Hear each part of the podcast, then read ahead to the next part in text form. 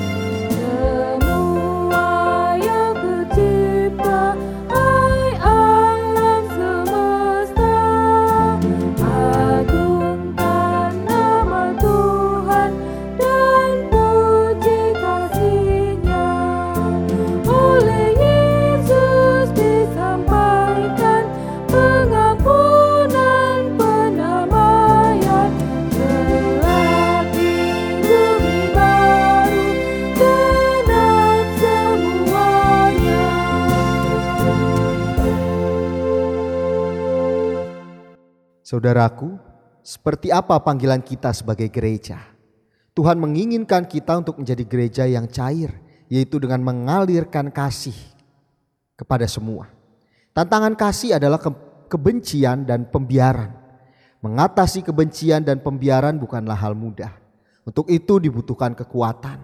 Kita bersyukur bahwa Tuhan Yesus memberikan Sang Penolong agar kita berani menghadapinya dan dapat mengalirkan kasih di tengah ancaman kebencian dan pembiaran. Apa kita akan berhimpun?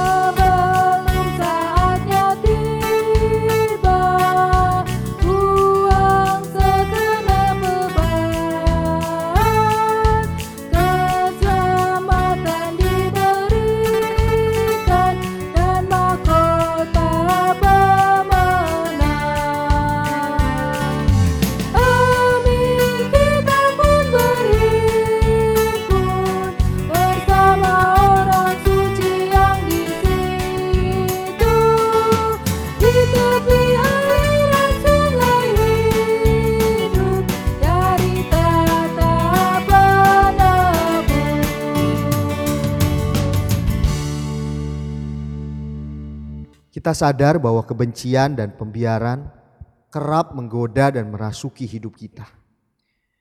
Marilah dengan kerendahan hati kita memeriksa diri kita di dalam doa pengakuan dosa kita.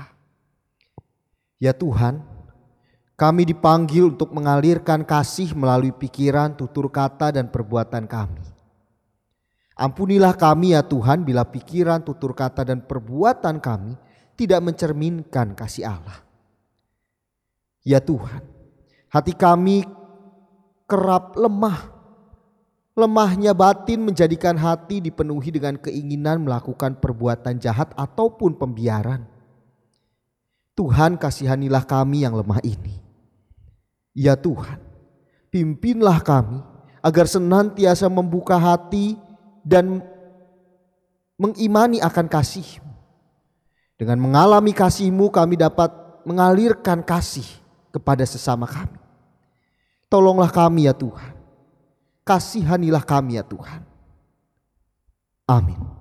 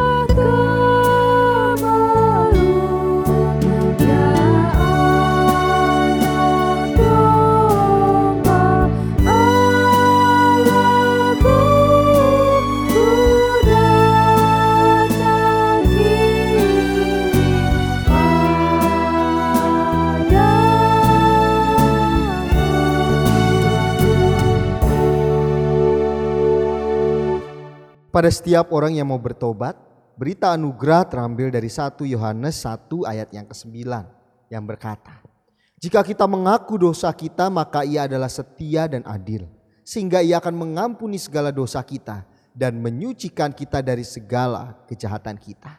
Demikianlah berita anugerah dari Tuhan. Terikat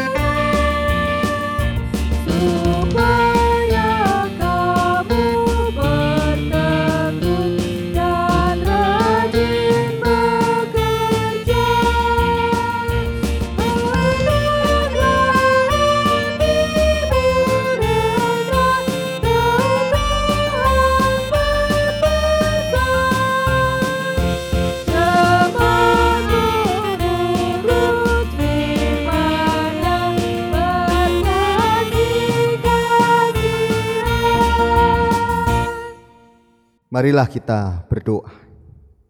Ya Bapa, tolong tuntunlah kami dalam pembacaan dan perenungan firman Tuhan hari ini.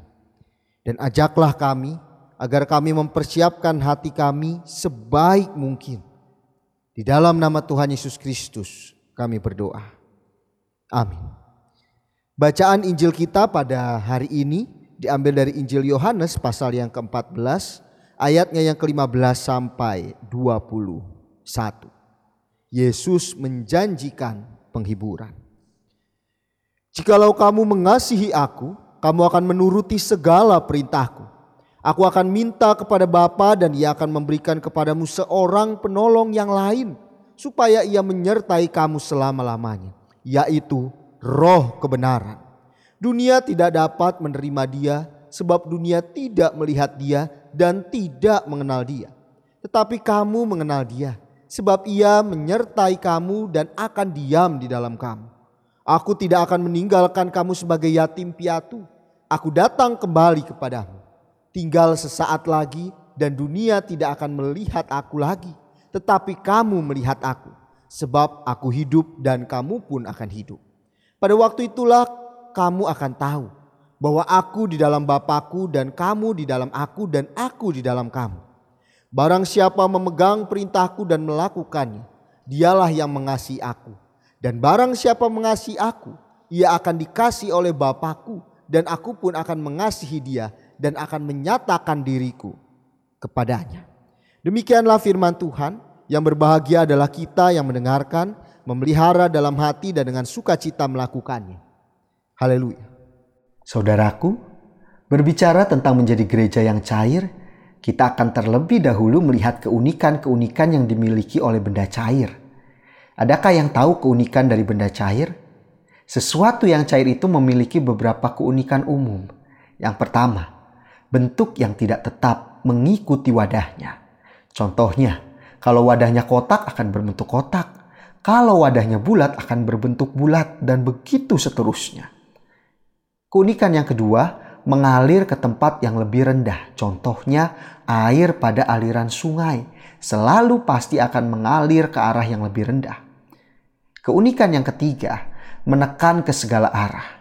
Contohnya, apabila air tumpah, maka air itu akan pergi ke segala arah ke mana-mana. Keunikan yang keempat, meresap melalui celah-celah. Contohnya adalah banjir rob, di mana air masuk ke dalam rumah melalui celah-celah keramik. Keunikan yang kelima, melarutkan zat.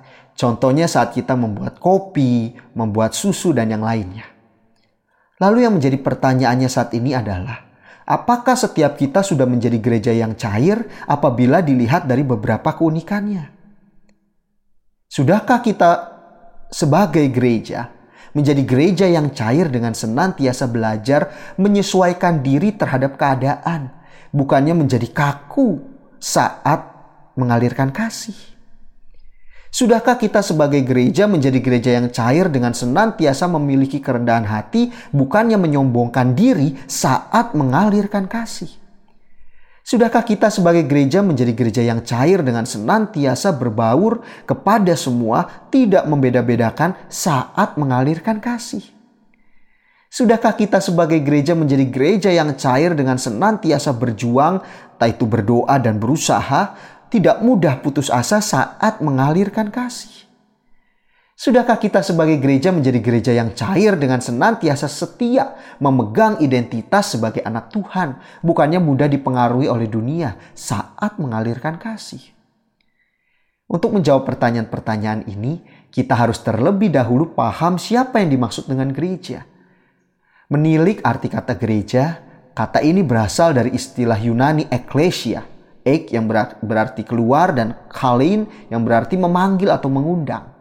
Secara harafiah, kata eklesia umumnya diartikan sebagai orang yang dipanggil keluar. Oleh sebab itu, gereja yang dimaksudkan bukanlah gedungnya, melainkan setiap orang percaya yang dipanggil dari kegelapan menuju terangnya yang ajaib dan diberikan kepercayaan untuk memberitakan perbuatan-perbuatan besar dari Allah. Gereja yang dimaksud adalah setiap kita orang percaya yang mengaku sebagai pengikut Kristus. Jika kita perhatikan bacaan kita hari ini, ada hal yang menarik. Awal dan akhir berita Injil ini berbicara mengenai menuruti perintah-perintahku, yaitu perintah-perintah Allah. Dalam ayat yang ke-15 dikatakan, Jikalau kamu mengasihi aku, kamu akan menuruti segala perintahku. Kata kamu yang dipakai oleh Yesus pada saat bahan bacaan kita ini ditulis, ingin menunjukkan kepada setiap kita saat ini yang membacanya. Jadi kata kamu bukan menuju kepada gedung gereja, tetapi kata kamu menuju kepada setiap kita orang Kristen saat ini. Yesus mau mengatakan bahwa kalau seorang mengasihinya, itu akan membuat orang itu dapat mengenal perintah-perintah Yesus dan kemudian menurutinya. Jadi, mengasihi Yesus menjadi jaminan agar kita dapat memperhatikan dan melakukan kehendak Tuhan, mengalirkan kasih dengan penuh sukacita. Hal ini senada dengan menjadi gereja yang cair. Yesus menyadari saat menjadi gereja yang cair dengan mengalirkan kasih memang tidak selamanya mudah.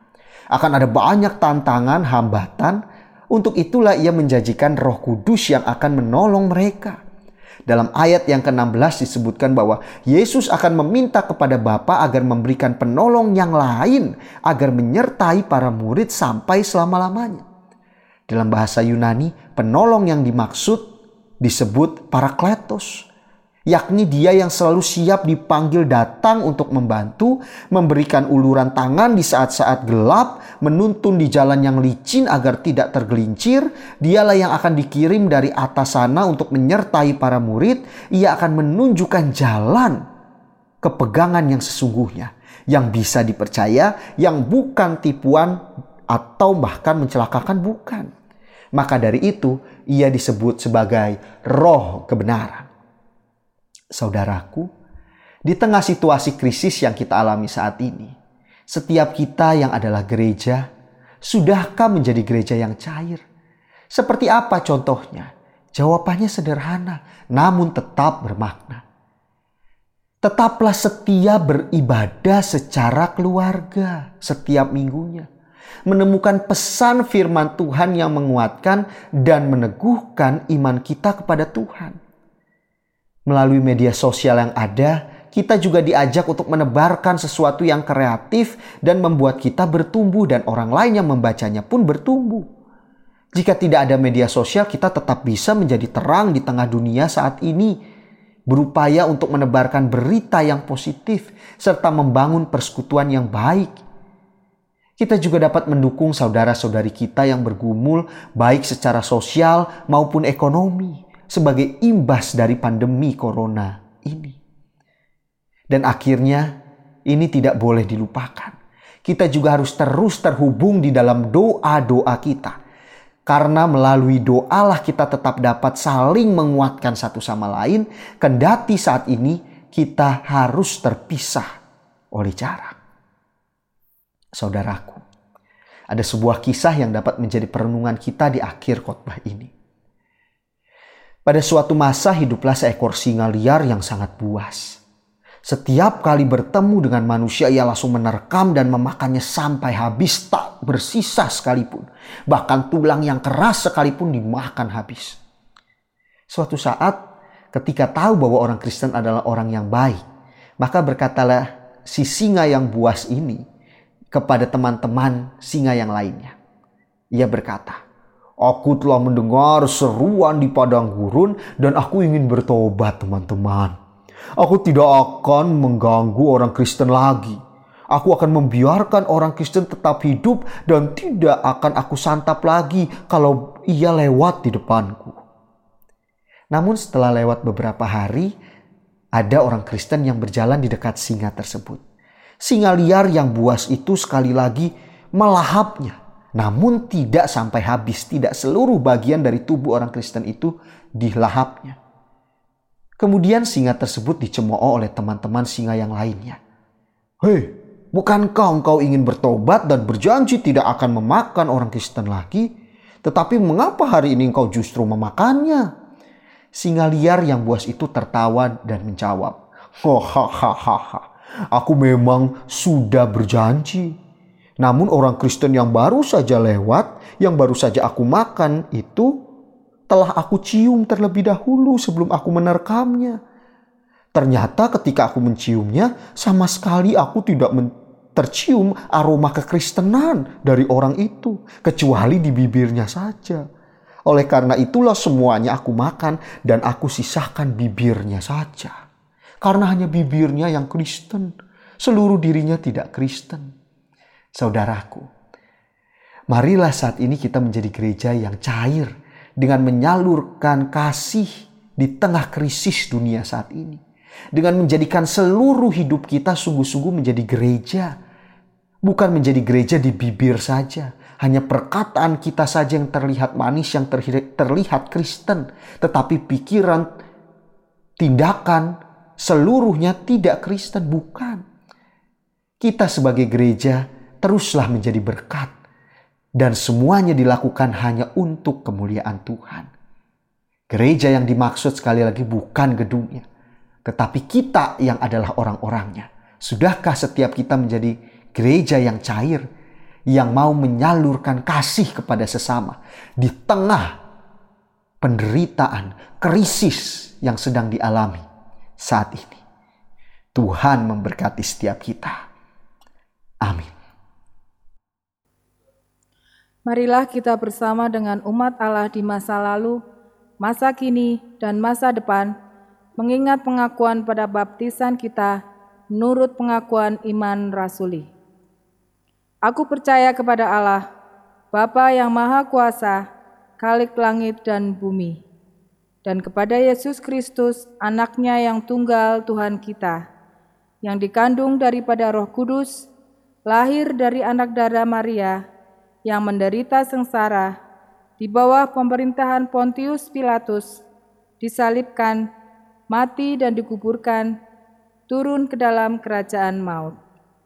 Pada hari yang ketiga, bangkit pula dari antara orang mati, naik ke sorga, duduk di sebelah kanan Allah, Bapa yang Maha Kuasa.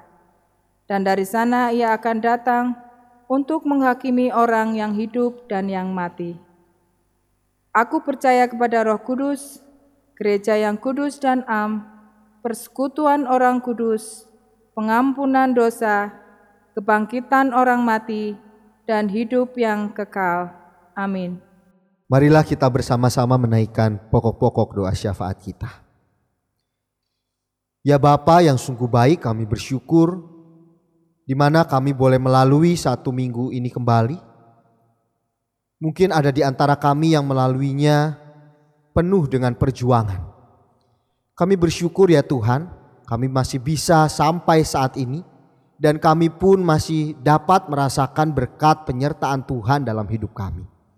Ya Bapa, biarlah kiranya di tengah keadaan apa pun hidup kami, ajarilah kami bukan hanya sekedar meminta ataupun bahkan sampai mengeluh, tetapi ajarilah kami untuk senantiasa bersyukur, untuk senantiasa merasakan akan kasih Tuhan dalam hidup kami. Kami pun juga mau belajar untuk bersyukur ya Tuhan.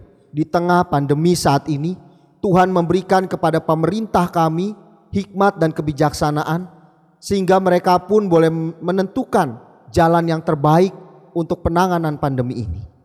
Kami juga mau bersyukur untuk relawan maupun juga tim medis yang dengan sepenuh hati mereka mau melakukan yang terbaik di dalam pelayanan mereka. Tolong pimpin mereka ya Bapak. Terima kasih ya Tuhan. Kami juga mau bersyukur bersama-sama untuk segala keadaan hidup kami. Terkhusus juga bagi setiap kami yang dalam keadaan sakit, ajaklah kami mampu juga bersyukur karena Tuhan masih hadir di dalam kehidupan kami, menopang kami, menghibur kami di kala kami sedang berduka dan menguatkan kami di kala kami sedang sakit. Biarlah kiranya ya Bapa di dalam keadaan sakit tubuh kami ini, kami juga boleh senantiasa berbagi kepada sesama kami. Kami bisa melihat hal-hal baik di dalam kehidupan kami. Dan biarlah kiranya dengan itu semua kami memiliki hati yang gembira dan dengan itulah salah satu kunci untuk mendapatkan pemulihannya yang dari Tuhan. Kami juga mau bersama-sama berdoa ya Bapa. Kami mau belajar bersyukur di tengah keadaan yang seperti ini. Kami pun masih bisa melalui hari-hari kami walaupun mungkin dengan segala keterbatasan ataupun kekurangan. Tetapi kami masih bisa melaluinya. Kami bersyukur ya Bapa dan biarlah kiranya di tengah keadaan yang seperti ini perekonomian yang sangat terbatas maupun juga sangat terdampak di dalam kehidupan kami. Biarlah kiranya kami boleh senantiasa melihat kasih Tuhan dan kami mau bersama-sama selalu mensyukuri semuanya. Ya Tuhan Yesus Kristus, kami juga mau bersama-sama menaikkan doa untuk gereja-gereja Tuhan. Biarlah kiranya kami sebagai gereja boleh mengalirkan kasih kami. Karena itulah wujud kami sebagai gereja yang cair. Bukan gereja yang beku, gereja yang kaku. Tetapi gereja yang cair, gereja yang mau menebarkan, menyalurkan kasih kepada sesama. Terima kasih ya Tuhan, kami mau menyerahkan semuanya di dalam Tuhan Yesus Kristus, di mana Engkau juga telah mengajarkan doa kepada kami. Bapa kami yang ada di surga, dikuduskanlah namamu, datanglah kerajaanmu, jadilah kehendakmu di bumi seperti di surga. Berilah kami pada hari ini makanan kami yang secukupnya, dan ampunilah kami akan kesalahan kami, seperti kami juga mengampuni orang yang bersalah kepada kami dan janganlah membawa kami ke dalam pencobaan, tetapi lepaskanlah kami daripada yang jahat. Karena engkaulah yang punya kerajaan dan kuasa dan kemuliaan sampai selama-lamanya. Amin. Saudaraku, hari ini kita tetap bersyukur dengan menyerahkan persembahan kepada Tuhan. Persembahan yang dikumpulkan akan diberikan ke gereja. Nats persembahan akan saya bacakan dari 1 Tawarikh 29 ayatnya yang ke-14. Sebab siapakah aku ini dan siapakah bangsaku, sehingga kami mampu memberikan persembahan sukarela seperti ini? Sebab daripada mula segala-galanya, dan dari tanganmu sendirilah persembahan yang kami berikan kepadamu.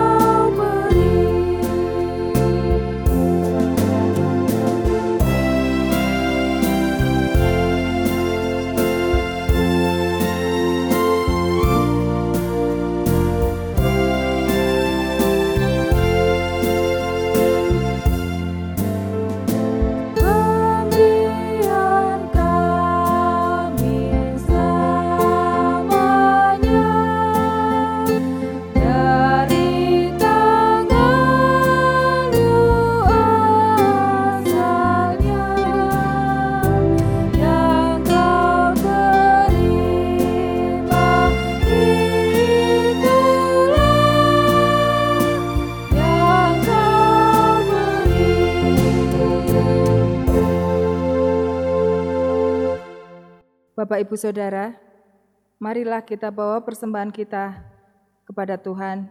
Kita akan berdoa. Mari kita berdoa. Tuhan Yesus yang mengasihi kami, Terima kasih untuk berkat-berkat yang Tuhan sudah berikan kepada kami setiap hari. Terkhusus untuk kesempatan di mana kami mempersembahkan persembahan kami yang asalnya dari Tuhan. Kiranya Tuhan akan kuduskan dan sucikan persembahan kami ini, agar majelis jemaat di tempat ini boleh mempergunakannya seturut dengan kehendak Tuhan. Di dalam nama Tuhan Yesus kami sudah berdoa. Amin. Saudaraku, ingatlah bahwa kita adalah gereja Tuhan di muka bumi ini. Oleh sebab itu jadilah gereja yang cair, yang mau mengalirkan kasih kepada sesama. Sungguh inginkah engkau lakukan?